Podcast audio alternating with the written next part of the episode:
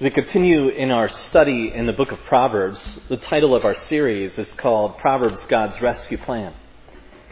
We have watched and we have learned and we have taken to heart much about the wisdom of God, which begins in fearing the Lord, according to the thesis in the first chapter of Proverbs 1 7. Last week, if you uh, missed out on our opportunity to meet together around the Word, we encourage you to check out our podcast, our website for the sermon last week that was quite wordy on words. It was almost, I think, an hour long.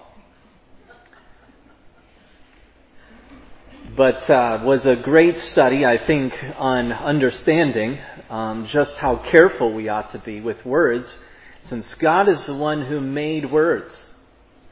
God is the one who authored the Word. God is the one who desires that through the Word we would live.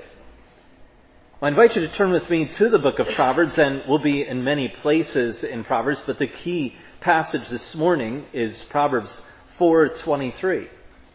And Proverbs 4:23 will be our launching pad, and this morning the topic of the book of Proverbs that we'll be looking at is that of the heart and mind. The title of the message is Whoever Rules the Heart Rules the Mind. And I'd like to admit to you from the beginning that, that I'm learning, and I, I, I'm still at a, beginner, a beginner's understanding of the relationship between the heart and the mind. Where do the two divide out? What is, what is the difference? And perhaps there will be some clarity from the Word of God this morning. That's my desire, is to bring some clarity from the Word of God uh, regarding um, the heart and mind of the believer. And each of us have what I believe is a heart and mind that is meant to be meant to be transformed by the grace and knowledge of the Lord Jesus Christ. Next week, Lord willing, if He tarries and we'll be together, uh, we look at we will be looking at emotions in the book of Proverbs. Emotions. What sort of emotions? Perhaps sorrow, maybe anger, maybe gladness and joy. But look at what God's desire is for us as we as we emote and as we express ourselves, what is God's desire for the emotions and how does he his word shape our emotions? Well, in Proverbs 4:23, the writer uh, Solomon says, "Keep your heart with all vigilance, for from it flow the springs of life." Keep your heart with all vigilance, for from it flow the springs of life. Would you pray together with me this morning?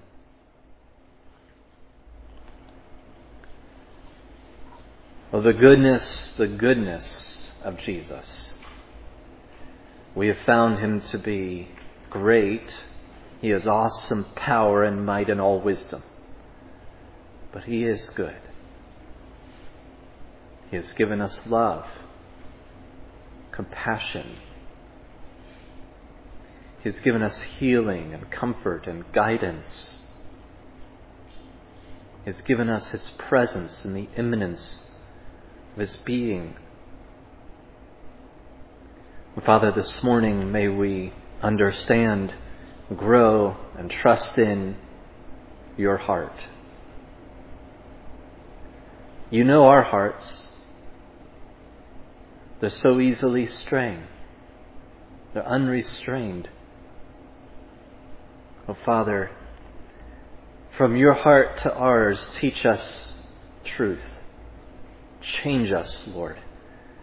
We agonize to know our unfaithfulness and our unbelief. Change us, Lord. Your hope, our hope is in your word. So we submit and surrender this moment to hear what you have to say. In Jesus' name, amen. By the time that we come to Proverbs 4:23, we have come to realize very clearly that the writer of Proverbs is speaking to the heart of man. The scriptures progressively reveal to us an understanding of the heart of man from, from really from Genesis to Proverbs, if you will. And we learn from the Bible that the, that the heart is like the control center, the, the command center of our life. Much like our physical heart is at the core of our health, so too our inner man, our heart, is the control center for our living. And since the heart is such a vital part of our life, Solomon warns us to protect it at all costs. When we look at the verb of keep your heart with all diligence, it reminds me of the noun use of the word keep that we find especially used in medieval times. A keep, it is in noun form, is a strong central tower that is used as sort of a dungeon or a fortress within a castle, within a kingdom. Often the keep is the most defended or well defended part of the castle. And as such, many form, um, uh, many people would center their lives upon that keep. But even the national treasure would be kept in the keep. It would contain certain parts of the welfare of the, of the kingdom or the castle, such as its armory, its food, or, or even its main water well, which would ensure its survival if the kingdom or the castle would ever be besieged from the outer walls. An earlier word for a keep is still used for some medieval monuments in France. is called a donjon or a dungeon. Your heart is the most precious possession that you have. And so Solomon says, if we could say it in this way, then put your heart in the keep. Put your heart in the keep. And perhaps there's a tendency in our lives to have our heart way outside where the walls are. Maybe even outside the walls themselves. But Solomon says, son, at the very center of your being, in order for a successful living, then put your heart in the keep. Because you only have one. So keep it. You must guard it carefully. You must protect it fearlessly. You must give it attention cautiously. You must share it skillfully and cultivate it righteously and purely in Jesus Christ. Proverbs 27:19 says, "Is as in water face reflects face, so a man's heart reveals the man."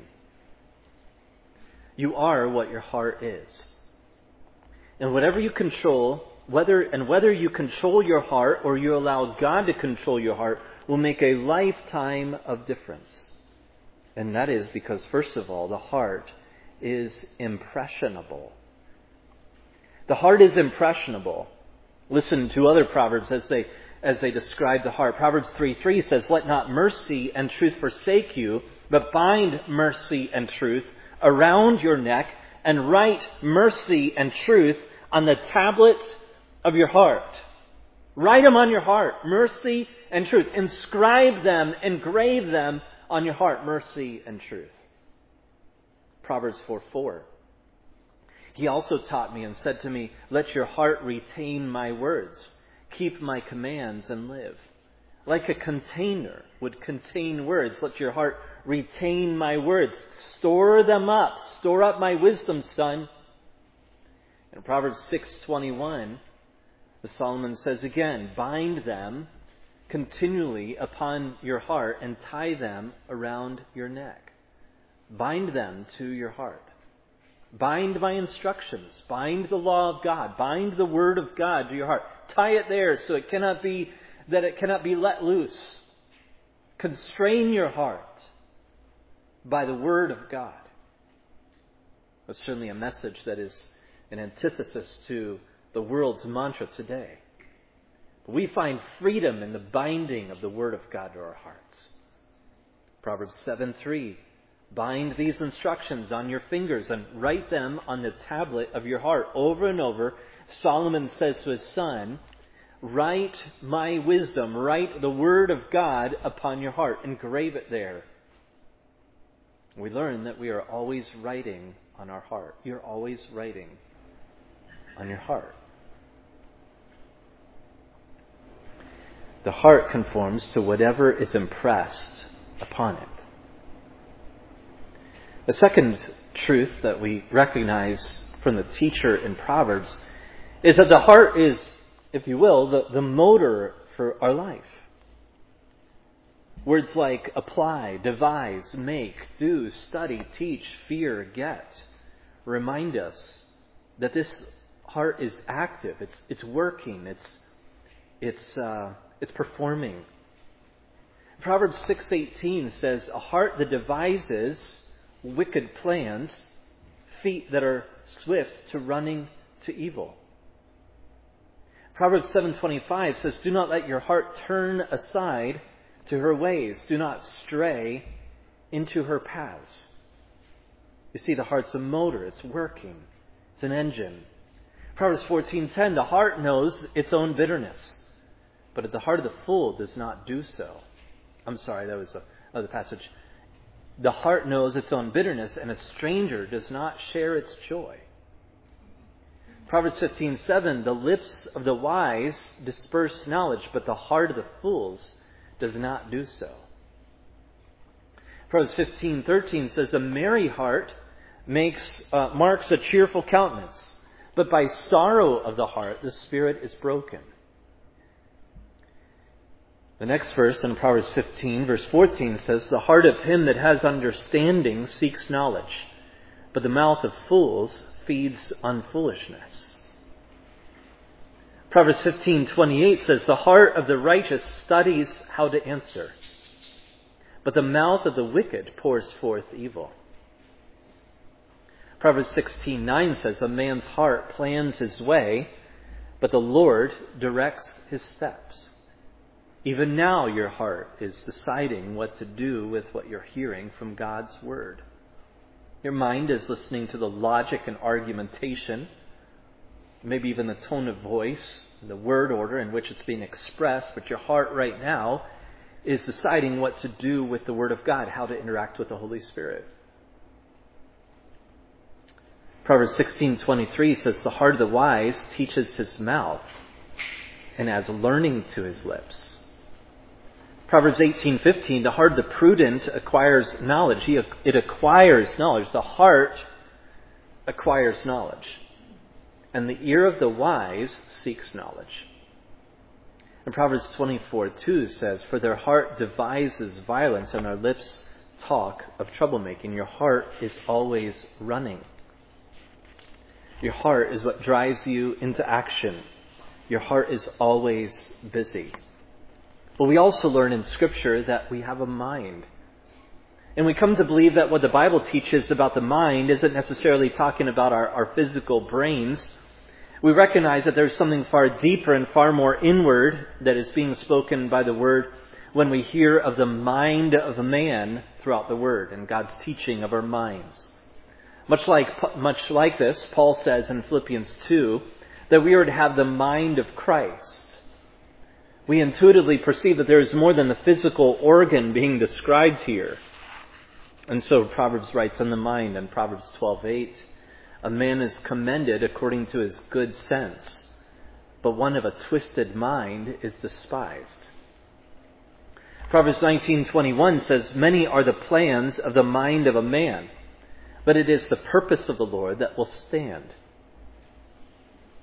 Proverbs 28:26 says, "Whoever trusts in his own mind is a fool, but he who walks in wisdom will be delivered."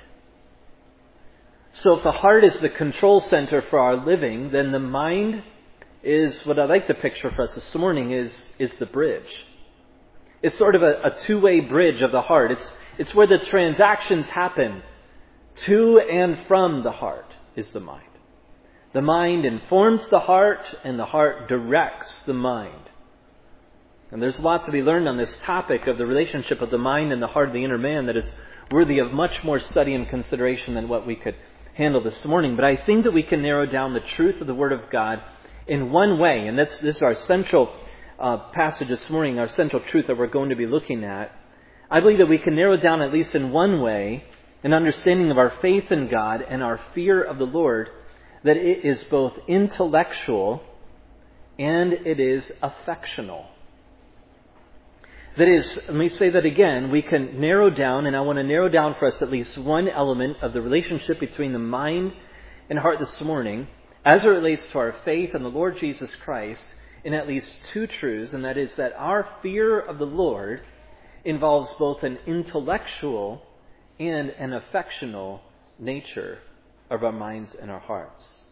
Not just one of these, like we can pick one instead of the other, but both inherently involved with each other intellectual and affectional. So I'd like for you to turn with me to 1 Peter in chapter 1.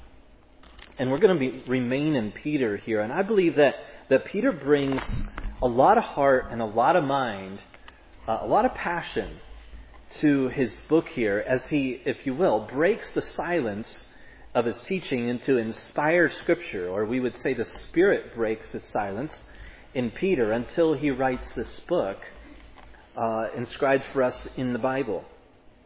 In 1 Peter chapter 1, Peter is, is encouraging a church that is very discouraged and confused. A people who have scattered from Rome from persecution and have gone to at least five different regions in the Middle East. These people have, have, have had to grow accustomed to new communities, new ethnicities, new cultures, new ways of living. They've also, as believers, had to try to figure out a way where they could encourage one another in the gospel of Jesus Christ as they give of themselves to the apostles' teaching. And Peter is mindful and has great compassion towards them, inspired by the Spirit, and he writes this first letter to at least five of these churches that have gone out from, from Rome. And he wants them to, to really anchor their minds and anchor their hearts on a a core truth about their being and about their identity, but he also, in the meantime, explains how they think and how their minds are, to, how their hearts are to be. And in doing so, in this first chapter, sort of the prologue in his book, he, he expounds upon the nature of salvation, the nature of grace that has been given to believers through Jesus Christ.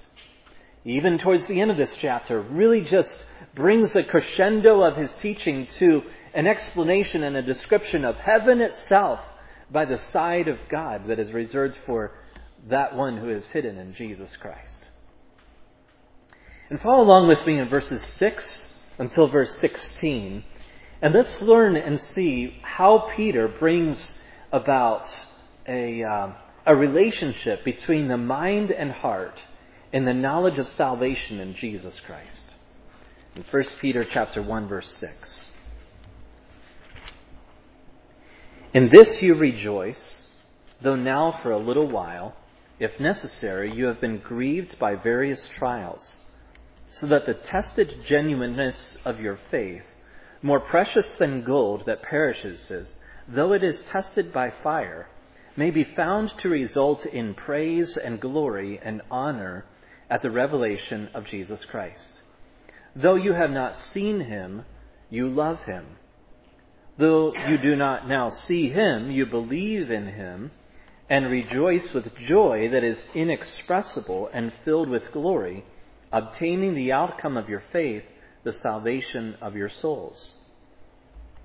Concerning this salvation, the prophets who prophesied about the grace that was to be yours searched and inquired carefully, inquiring what person or time the Spirit of Christ in them was indicating when he predicted the sufferings of Christ and the subsequent glories.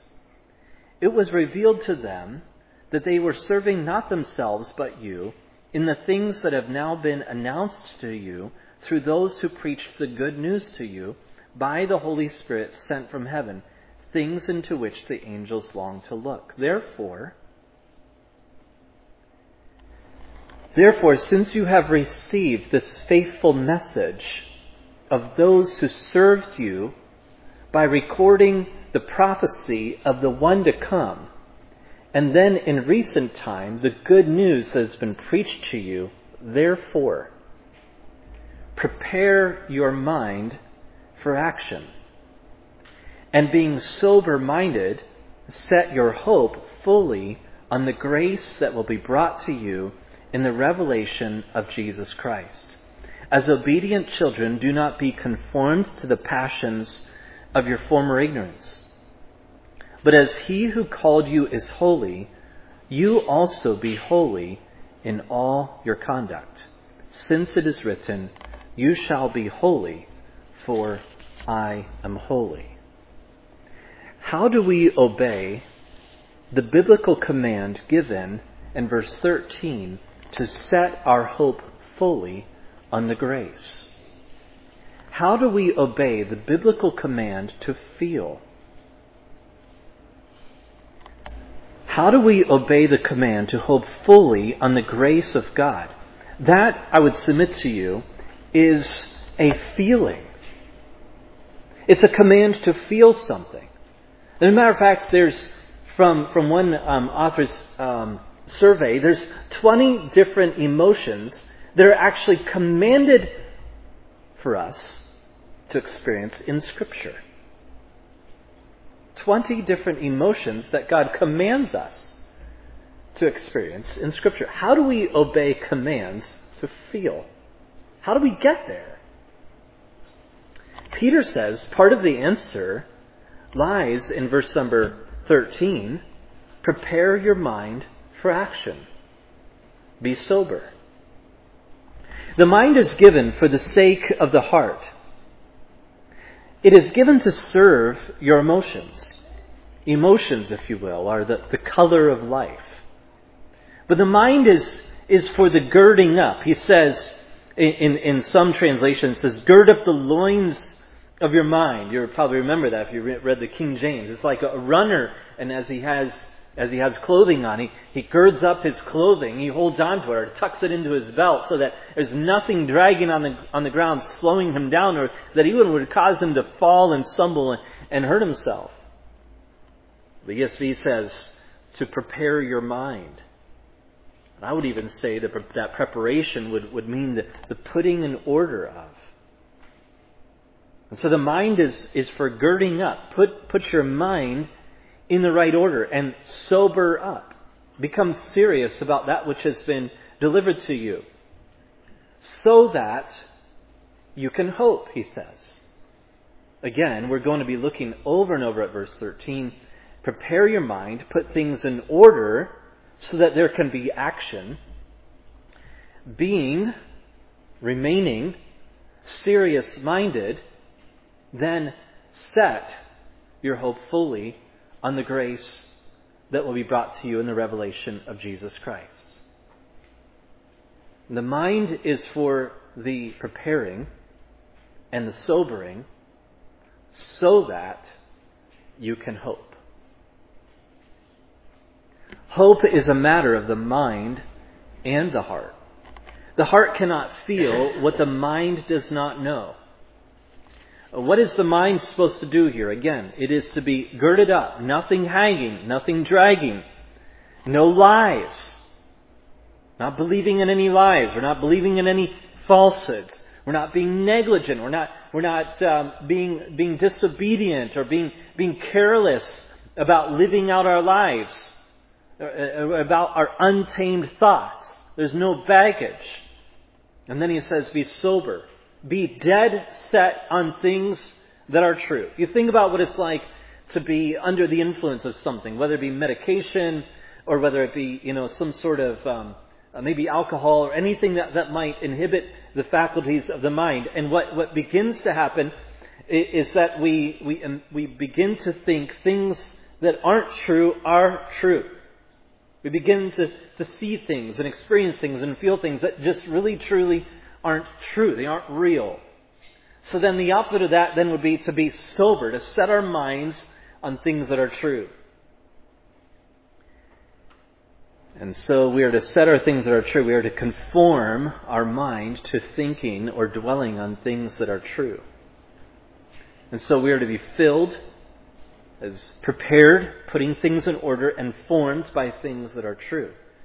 Not wasting time and thought on things that are unrighteous or not necessary or that are foolish. But notice that he explains this a little more about uh, uh, where the heart, where the passions in the mind might go. In verse 14, so obeying the command to put our mind in order and to be serious minded, he says, Do not be conformed in, to the passions of your former ignorance. Now, in, as you look at this verse, where do we find heart and where do we find mind? Do not be conformed to the passions. Passions is the heart, the seat of our affections, and the former ignorance It's not that our hearts didn't know, it's that our minds didn't know something. You see, formerly, he says, there was a former ignorance. Before the hope of Christ came and transformed our lives, there was a, a former ignorance. Formerly, our minds were, were not girded up. They were not set in order. They were not prepared for action. Nor were our minds sober. They were not dwelling on things that are true. They were not dwelling on the truth, Jesus Christ. Why? Why were our minds not prepared and not sober? Because they were ignorant. They were ignorant. Our heart was wicked, it was rebellious, it was altogether sin, sinful. So our minds mirrored our hearts. Our minds were ignorant of the truth, and so they conformed to the passions of the wickedness from the heart. And so Peter says, don't be conformed to the passions that were informed by your former ignorance. Don't be conformed to the passions that were informed by your former ignorance. But he says this is not how you are to be as a believer. God has put a new heart in you and a new hope before you. Your passions have been changed, and so now, because your passions have been changed, you have a new knowledge, you have a, a new hope, a new way of thinking, a prepared way, a, a girded up way. You have a sober way of thinking because your passions have changed. And so he says again, as obedient children, do not be conformed to the passions of your former ignorance, but as he who has called you is holy, so also be holy in all your conduct. You see, ignorance produces old passions, old conduct. Knowledge, which is the opposite of ignorance, produces new passions and new conduct. It is the knowledge of the gospel, Peter says, that has changed our heart that would produce new passions, a, a new behavior. He calls it a, a holy behavior, a, a, new way of living, a, new conduct. And so he says to these, he says, you can see where your former passions came from. They came from ignorance, but now you're no longer ignorant because now you have the truth of Jesus Christ. You have the revelation of God. So put your mind, set your mind, put things in order in your mind at that which has banished ignorance. It's replaced ignorance, and it's become the knowledge of Jesus Christ. And so false things about God, the world, death, sin, all kinds of false things that were dragging on the ground in your former ignorance, they have all been replaced so he says, live like this. Live like this. The prophets were faithful to deliver to you a faithful testimony, a faithful record of Jesus Christ. Your heart has been transformed. You have the readiness, you have the newness of mind and heart to receive the knowledge of Jesus Christ, to have a, a new passion. So obey yourself. Give yourself unto rejecting the passions that you formerly served in the ignorance of your mind. Fill your mind with what is true about Jesus Christ. If you have ignorance, then how can you have hearts with godly passions? The ignorance needs to be replaced because there's something great at the stake here if you do not replace ignorance with knowledge. What is at stake? Hope. Hope is at stake hope. Can you say, can you say that the ruling influence of your mind is the person and things of Jesus Christ?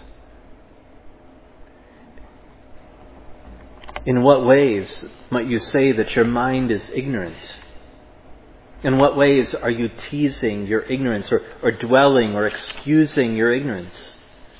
In what ways are you perpetuating your utter ignorance. Often ways can look like a closed Bible, or even deaf ears, or preoccupied mind with things that are not true. or refusal to come together in a gathering where truth is proclaimed and Christ is exalted.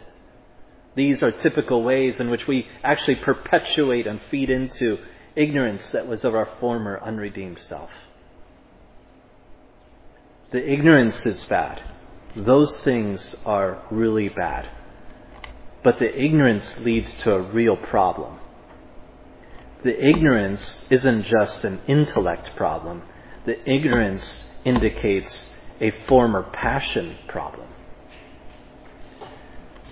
The former passions are passions that were unrestrained, that were trespassing in nature, that was sinful, fleshly, unsubmitted to the Lordship of Jesus Christ, and unregenerate.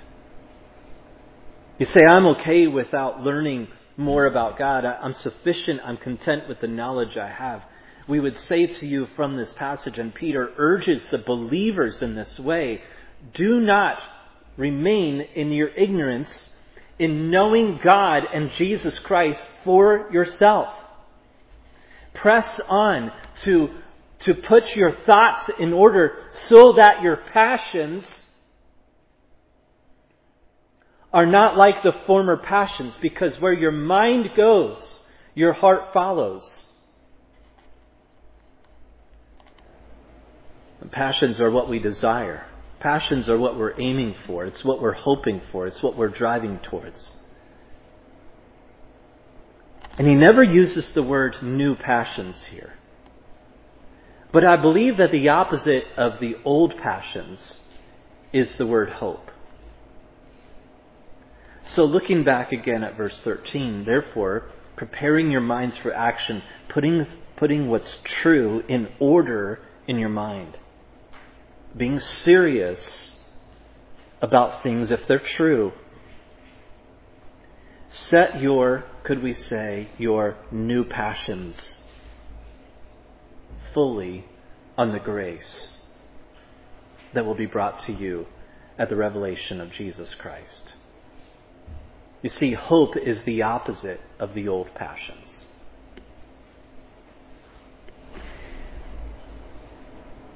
in this context of the anxiety that seems to plague our lives so often, in the context of having unbridled thoughts, in the context of having a mind that is running away with old passions.